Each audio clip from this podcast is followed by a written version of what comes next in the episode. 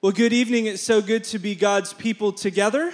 There's a few fewer God's people this evening, but I'm so glad that you are here. It is good to be together.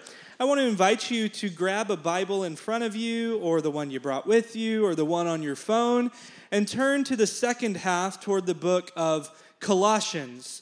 I learned this as a teenager that those letters in the New Testament, you can remember it like this General Electric Power Company, Galatians, Ephesians, Philippians, Colossians, or as my wife says in Jesus' name, go eat popcorn. Galatians, Ephesians, Philippians, Colossians. So if you remember nothing else about this sermon, remember that. Go eat popcorn.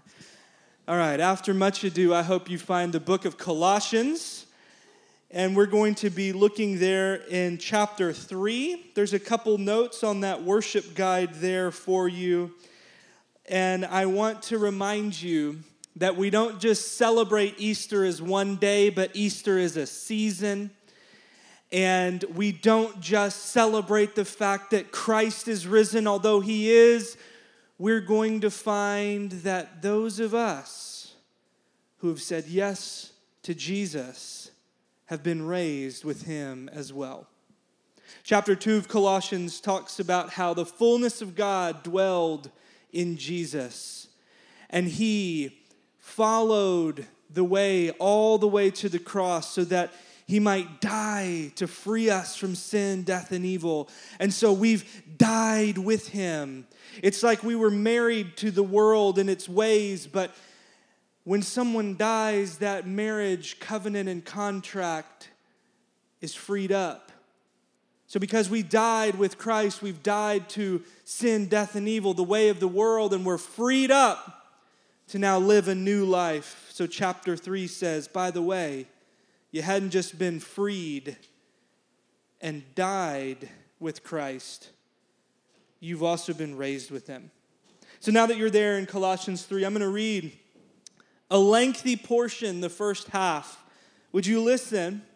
And then I'm going to tell you a parable, and I'm going to give you a game changing reminder, and then we will receive communion and continue to worship. Colossians chapter 3, verse 1. Since, all that stuff we just talked about, chapter 2. Since then you have been raised with Christ.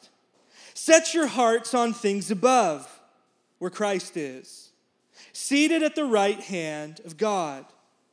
Set your minds on things above, not earthly things.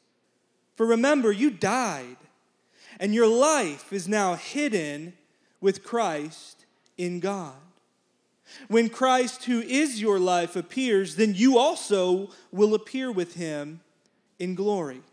Verse 5 Put to death, therefore, whatever belongs to your earthly nature sexual immorality, impurity, lust, evil desires, and greed, uh, which is idolatry. Because of these, the wrath of God is coming. You used to walk in these ways, in that life that you once lived. But now you must also rid yourselves of all such things as these anger, rage, malice, slander, and filthy language from your lips. And don't lie to each other. Since you've taken off your old self with its practices and have put on a new self, which is being renewed in the knowledge and in the image of its creator. Here, there's no Gentile or Jew, circumcised or uncircumcised barbarian, Scythian, slave, or free, but Christ is all and is in all. Verse 12. Therefore, as God's chosen people, holy and dearly loved, get yourself a new wardrobe and clothe yourselves with compassion, kindness, humility, gentleness, and patience. Bear with each other and forgive one another if you if any of you has a grievance against someone. Basically just forgive as the lord forgave you. And over all these virtues, put on love, which binds them all together in perfect unity.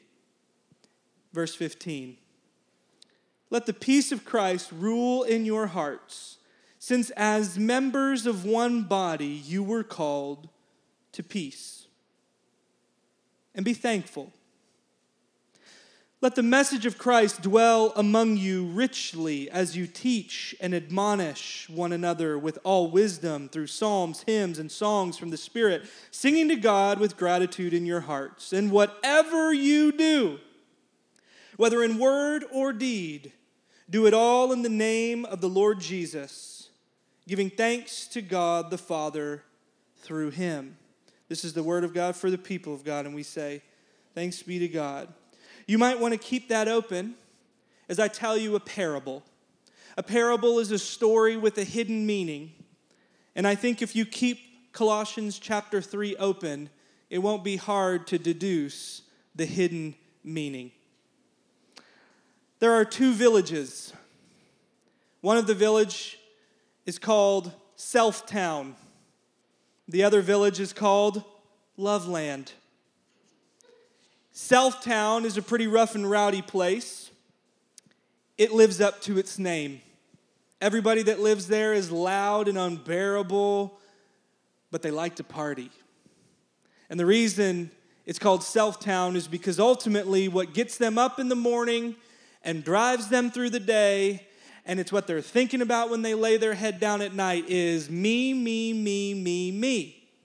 How can I get what I want? to the exclusion of all others, they are looking out for me, myself, and I in Self-Town. In Self-Town, they spend so much of their time misusing effectively two good gifts of God. The first is the misuse of sex, the first is the misuse of speech. Speech is the gift that God gave those in Self-Town to communicate and connect. Also, sex is a gift God gave to communicate and connect. Chiefly, love.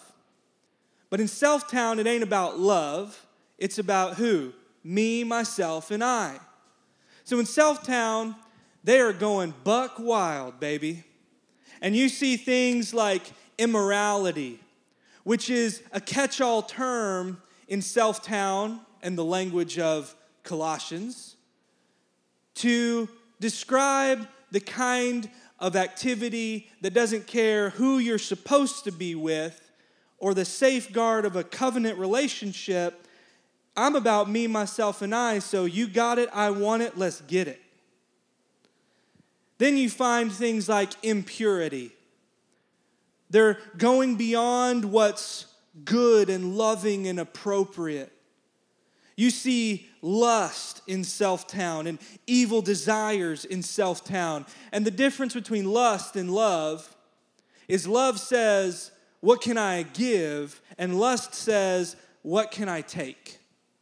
Love says, I see you as a person to be loved. And lust says, I see you as an object to be used. Are we listening? In Self-Town, it's all about me, myself, and I, and they misuse the gift of sex, not to connect and communicate, but to gratify me, me, me. And ultimately, that's why the name of the game is greed. I need it, I want it, I want more and more, which is idolatry. And you say, wait a minute, what? Idolatry? That sounds like some old school pagan figurines on a mantelpiece or the Old Testament sacrifices. Ultimately, idolatry is setting your heart on what is not God.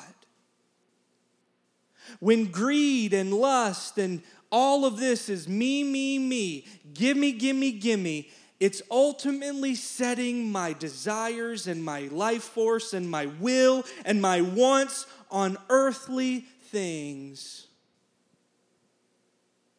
And when this is the going practices of Self-Town, When somebody else has a me, myself, and I that ain't you, there's going to be some conflict and friction in Selftown. You see, Selftown is riddled with a bunch of backbiting, fussing, and cussing, old, crotchety people. They are angry, and if somebody cuts them off, they're to rage out at them.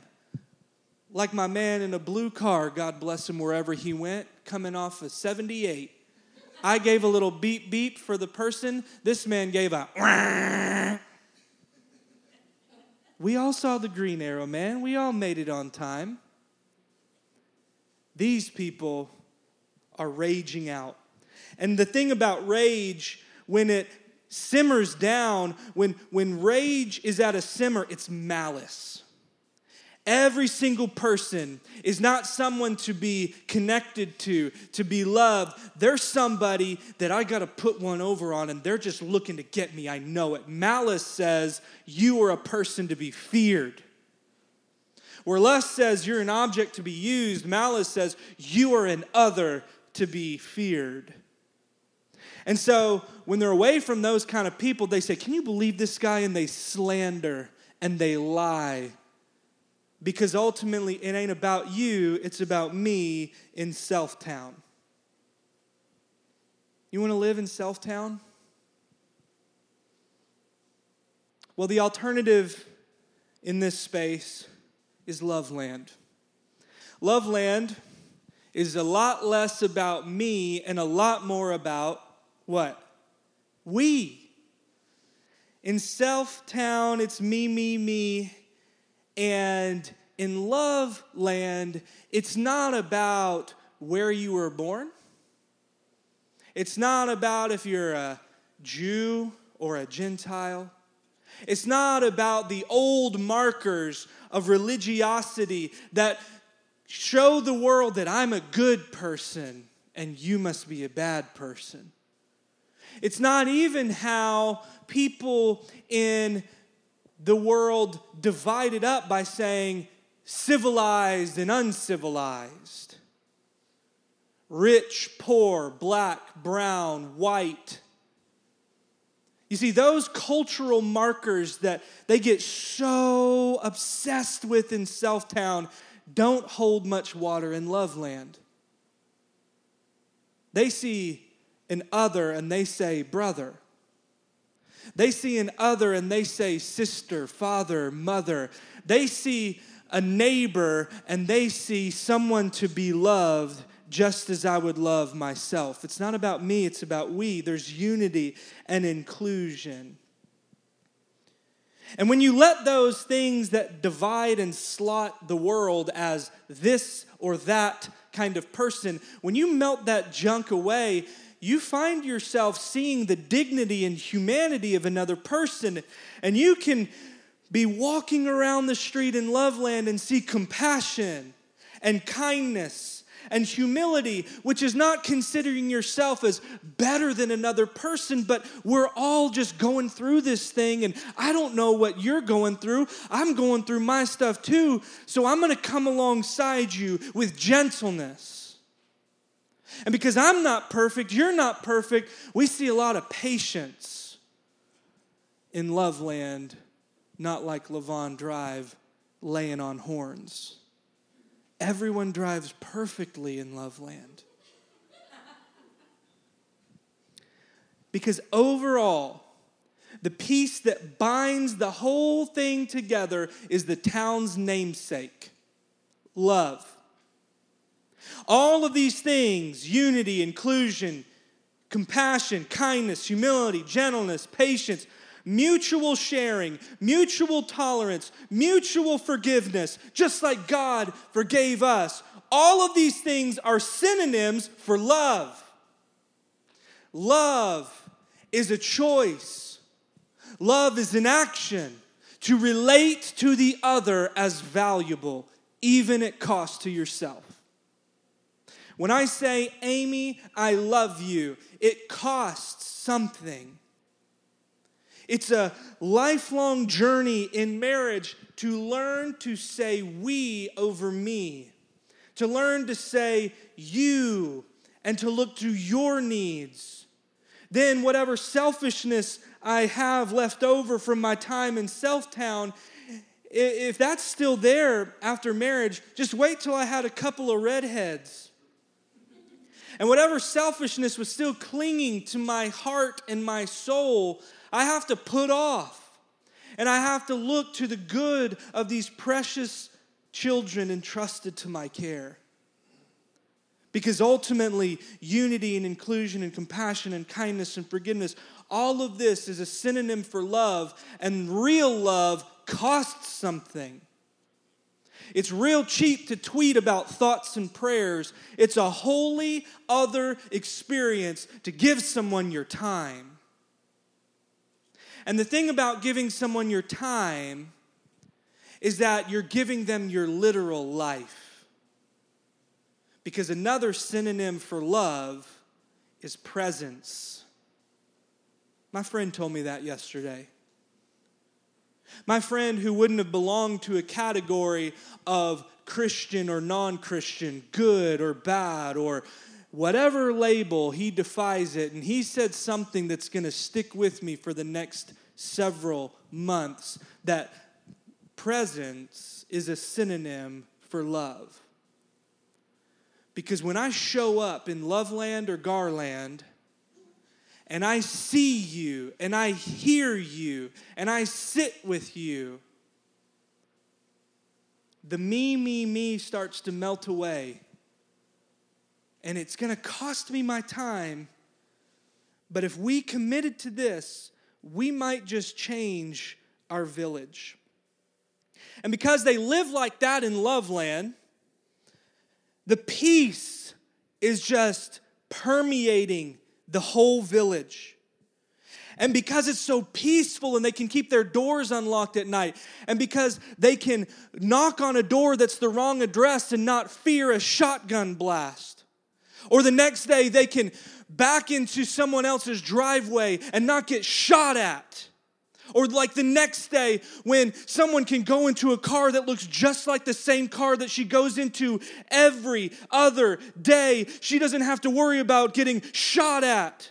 And when a little six year old girl has her basketball run into somebody's yard and she gets shot at and her dad gets shot at, it's so much different in Loveland when you don't lead with violence and hate, but you start with acceptance and dignity and peace and understanding. It's different there. But our world looks way too much like self town because every person is an enemy and an other to be feared, not a person to be heard and seen. But in Loveland, when you commit to a life of love and presence, you start to put off the, the same clothes you start to wear something different. And you know what it's like when you wear something and you're looking so good and your fit is so right, and it just changes your behavior. And the town charter in this place of peace, they're so thankful for it because they've all committed to the way and wisdom that there's a person that modeled so perfectly the kind of clothes that we want to wear. And if we would just give our whole self and our whole love, we see this kind of peace and wisdom and way in the town charter. And it geeks us out so much that we can't help but sing about it. It overflows in praise and thanksgiving. To the tune of every job done is done for and through our mayor. Every dish washed, every meal served, every house built, every child taught, every time shared is for and through our mayor, our leader, and we're following his example. Because Selftown in verse 5 looks a lot like immorality and a misuse of sex. And Selftown in verses 8 to 9 looks a lot like a misuse of speech with anger and rage and malice. And so the problem becomes a way in which we need to put off the old things from our old ID that had an address in Selftown.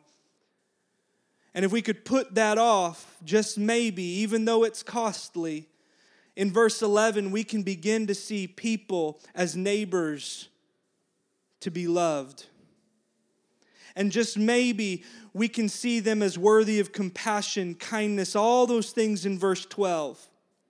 That works itself out when conflict happens in verse 13 of a mutuality of forgiveness and understanding. And overall, the thing that ties the whole outfit together in verse 14 is what? It's love. And when you get a town doing that, you see flourishing. You see peace and thanksgiving and praise, and everyone has a sense of purpose. Where would you like to live? There was a time in my life when I thought Selftown was pretty epic. And some days in Selftown are really fun, to be honest. But it's one thing to vacation there for the weekend, and it's another to buy a house and put down roots. But the thing about Selftown is that I grew up there. I had a community of friends there. I was taught there and graduated high school from there. And I got my first job at the Selftown Burger King there. And I had a vested interest in the path of least resistance of just staying put. Yeah, I'd heard about Loveland, but it's too costly and weird and strange, and frankly, it seemed too hard.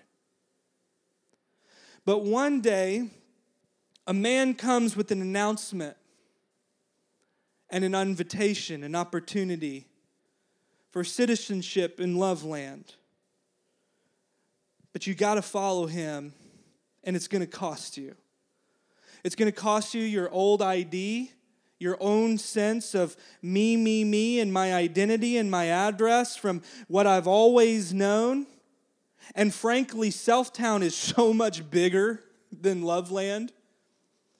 And all my friends are there but it's going to cost me that identity and that address. It's going to cost my old uniform. But that's fine because Burger King is stinky anyway. My wife hadn't been there in 10 years. So maybe I can give up the old polo shirt and crown. but it's one thing to do that, it's another to give up the hurts and hangups and habits that have nursed and been so integral to the story I tell myself about who I really am and who I'll never really be. I'm not meant for Loveland.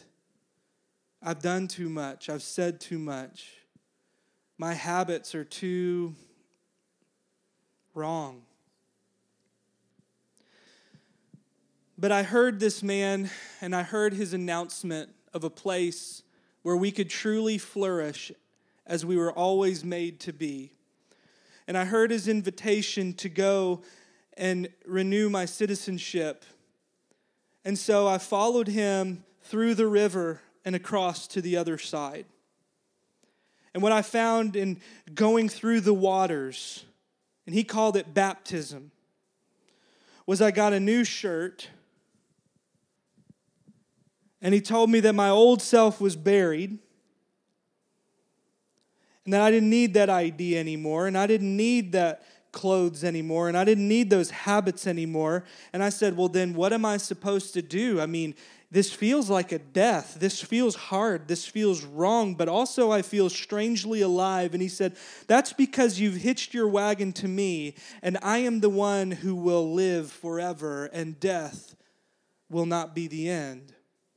And if you continue with me, you will find that you have been raised in newness of life, and you've been given a new job to go and invite others through the same waters and find life as it's always meant to be lived. And everybody who's been burned out on religion, and everybody who's burned out on me, me, me, me, me, and anyone who's followed a list of do's and don'ts that feel heavy, they will find that it's actually such simpler and deeper than they ever realized. It's about loving God with everything, which leads to loving your neighbor as yourself. You see, you have died and you've been raised, and your life is hidden in me and the degree to which that you remain connected to me, connected to the source, connected to the realm that you can't see but is no less real, the degree that you keep yourself open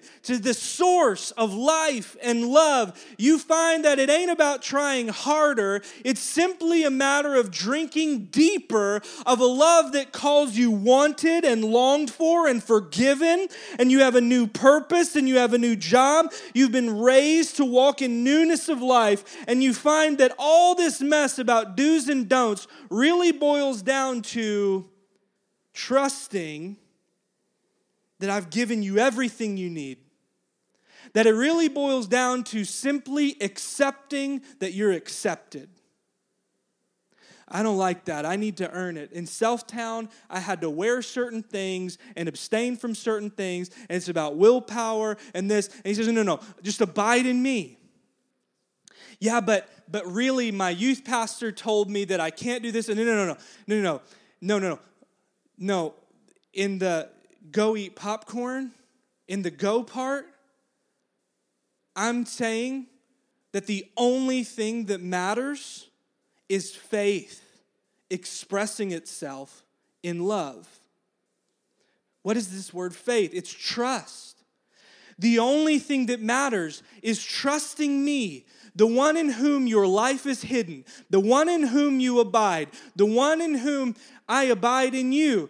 The only thing that matters is a trust, is an abiding sense that you are enough. The only thing that matters is a trust that gets worked out into the world as love. Not self, not me, me, me.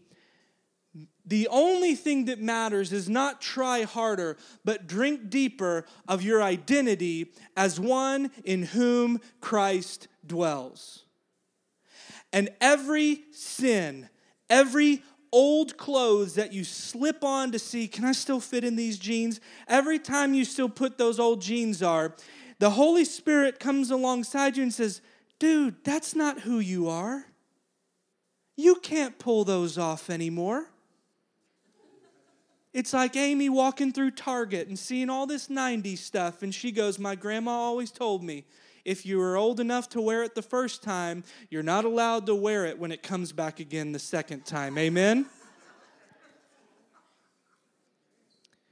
Maybe those butterfly clips and those midriff shirts and those bell bottom jeans are simply not you anymore.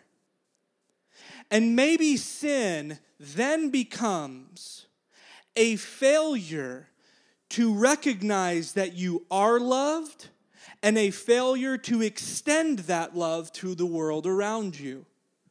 Adultery is a failure to love your neighbor who is spouse. Pornography is a failure to love the other person because they're an object to be used. Greed is a failure to share with your neighbor in need.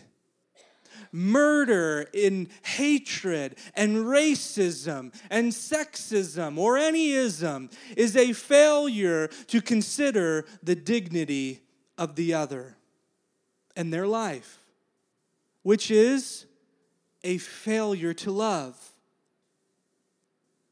So, if sin is a failure to experience and extend the love of God, salvation is the willingness, the awareness of the fact that your life is hidden in Christ and you keep trying to squeeze into these old t shirts and jeans that simply aren't you.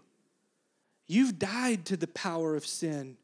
You've died to the penalty of sin. And you say, Well, I keep doing it. Goes, I know. So keep following me.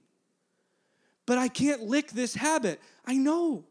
So keep opening yourself up to me. Keep opening yourself up to a love so that when you walk and keep in step with the Spirit, you find you may not gratify the desires of the flesh as much as you did when you lived in Self Town.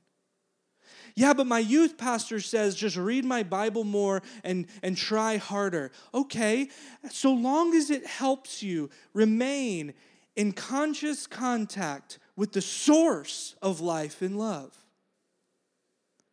Perhaps it really is the only thing that gets you through death is a trust that expresses itself in love.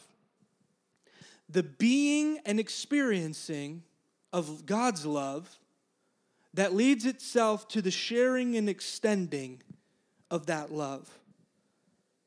It might not feel like you're raised with Christ, so set your mind on it. It might not feel like it, you might forget it, but it doesn't mean it's not true. The invitation is to remember whose you are, that's His, and who you are. You've got a new ID, you've got new clothes. Accept that you're accepted, accept who you are now in Christ. Because the more you sit with this, the more you set your mind, when that conversation happens, and you start to slip back into slander and malice and rage, would you set your mind where Christ is and your true self is and say, Jesus, abide in me as I abide in you. Help me to experience your love and extend it to this person I want to go crazy on with the horn or my words. And when you walk into that situation, you know what it is that week, that thing on your calendar you're not ready to do. What would it look like to set your mind not on the earthly things that are passing away, but where Christ is in your life truly is hidden and kept safe and stored and secured in the safe of his burning and loving heart? What would it look like to step into that situation and say, I am one in whom Christ dwells? Christ is here with me. Christ is giving me the power and life and love and resources. I'm going to drink deeply of that. I'm going to sit quietly in that before I step in and make more of a mess of it and tell him where I'm from. Because it ain't self town anymore. What would it look like in that conversation, that conflict, this is how it moves from theory to practice to be present to God, to be present to others, so that more and more it becomes second nature, and you realize, oh, now I'm looking like a citizen of Loveland. Boy, it was rough that first week. But just like anything else, the longer I'm formed by the mayor and the townsfolk, I find that I am more loving, more gracious. You see, there's a flood that is rising and coming for the two villages. There is rushing waters that's going to sweep through both Selftown and Loveland. And if you did a Bible search on the word wrath in the New Testament, you will never find it in the same sentence as the cross. Let that just take that with you. There's something that happens on the cross that's not God getting all of his rage and anger and malice out on the whipping boy Jesus. There's something instead to be said that that that on the cross God is reconciling the world to himself in love. So, if wrath isn't found there in the common usage in our world today, what is it and where is it? Wrath is nearly every time spoken of as something to come in the future. And the thing about God is that when John said, If I had one word to describe God, I say God is love. And Paul says, above everything, put on love. And then Paul says that the only thing that matters is a trust that expresses itself in more love. So, what if the God who is love has this moment that will come where the floodwaters begin to rush down, and the metaphor the Bible uses is wrath. But the thing about that flood of wrath, it originates from a heart of love. And the thing about love is that it costs, and hearts can be broken. And so when God, who is love, looks at Selftown and the hell that's been created there, it breaks his heart. And they have so wrecked so many lives that when the flood comes, the, the, the foundation and the work and the structures and the people that have looked only to self to the exclusion of all else, they find that nothing gets left when the floodwaters swept through. But in Loveland, their structures and their people and their way survive the flood because it was deeply rooted in the loving heart of God. So when they experience the flood, they look around as it passes through and they find themselves unscathed because their life has been hidden in the loving heart of God. And that as the floodwater comes and sweeps away everything that is not love and not God, and is in fact the antithesis of heaven, they find that nothing is remaining. It gets swept away sometime later when the flood comes.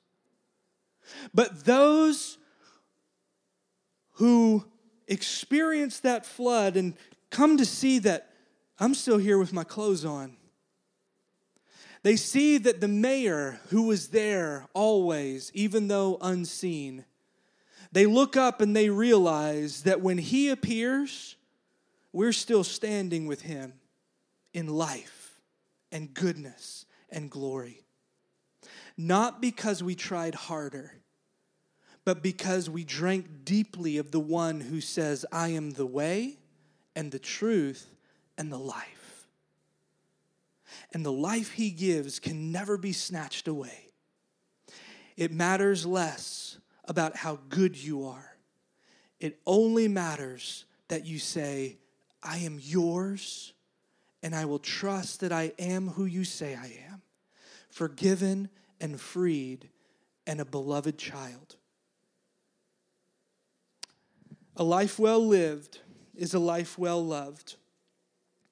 And I hope as our story concludes, you consider the kind of person you want to become and the kind of community we want to foster. And that maybe this week the invitation is to simply remember where your life truly is and who you truly are in Christ. Since you've been raised with Christ, set your hearts on things above, where Christ is, seated at the right hand of God. Set your minds on things above, not on earthly things, for you died, and your life is now hidden with Christ in God. And when Christ, who is your life, appears, then you also will appear with him in glory. Amen and amen. Go now as those raised with Christ, receiving and reflecting God's great love and telling the story of your salvation. Be on your guard against the hang-ups and habits that distract our minds and hearts from the way of heaven. Instead, may God reach out to you and restore you. May Christ Jesus renew you in the image of your Creator. And may the Holy Spirit revive you with resurrection power Go in peace to love and serve God and neighbors.